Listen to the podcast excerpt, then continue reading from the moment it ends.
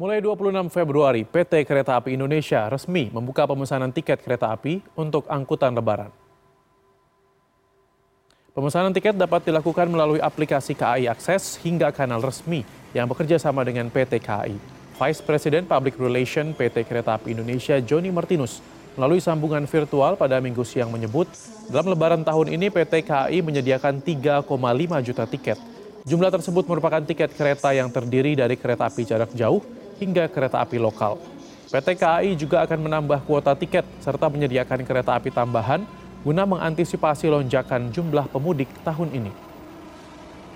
Lebaran tahun ini, Kereta Api Indonesia saat ini sudah menyiapkan sekitar 3,5 juta tiket untuk masa angkutan lebaran.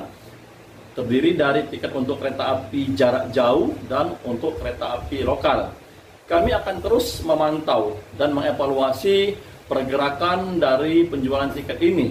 Artinya kami juga nanti dalam rangka meningkatkan pelayanan kepada masyarakat dan dalam rangka mengantisipasi lonjakan permintaan masyarakat, kami merencanakan untuk menambah kuota tiket dan juga untuk menambah kereta api tambahan-tambahan